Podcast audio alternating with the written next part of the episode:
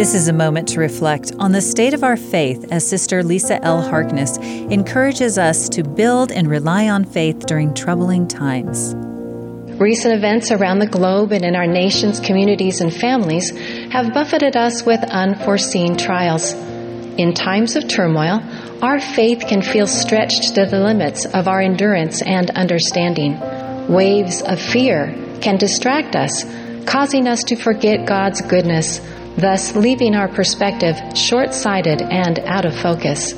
Yet it is in these rough stretches of our journey that our faith can be not only tried, but fortified. Regardless of our circumstances, we can intentionally make efforts to build and increase our faith in Jesus Christ. It is strengthened when we remember that we are children of God and that He loves us.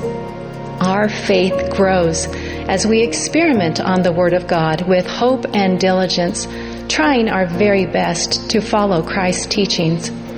Our faith increases as we choose to believe rather than doubt forgive rather than judge, repent rather than rebel.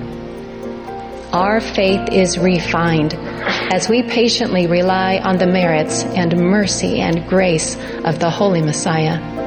While faith is not a perfect knowledge, Elder Neal A. Maxwell said, it brings a deep trust in God whose knowledge is perfect.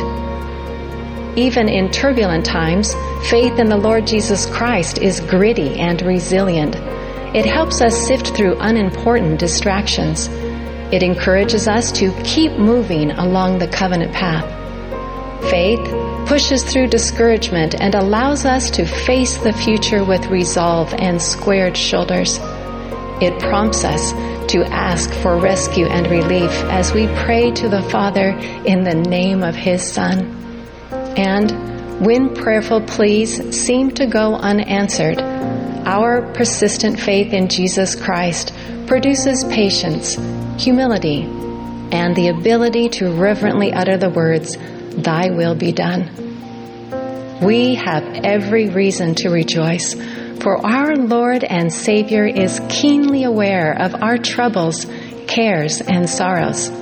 And as Jesus was with his disciples of old, he is in our boat. That was an excerpt from Lisa L. Harkness' talk, Peace Be Still. This is a moment to reflect. A production of BYU Radio.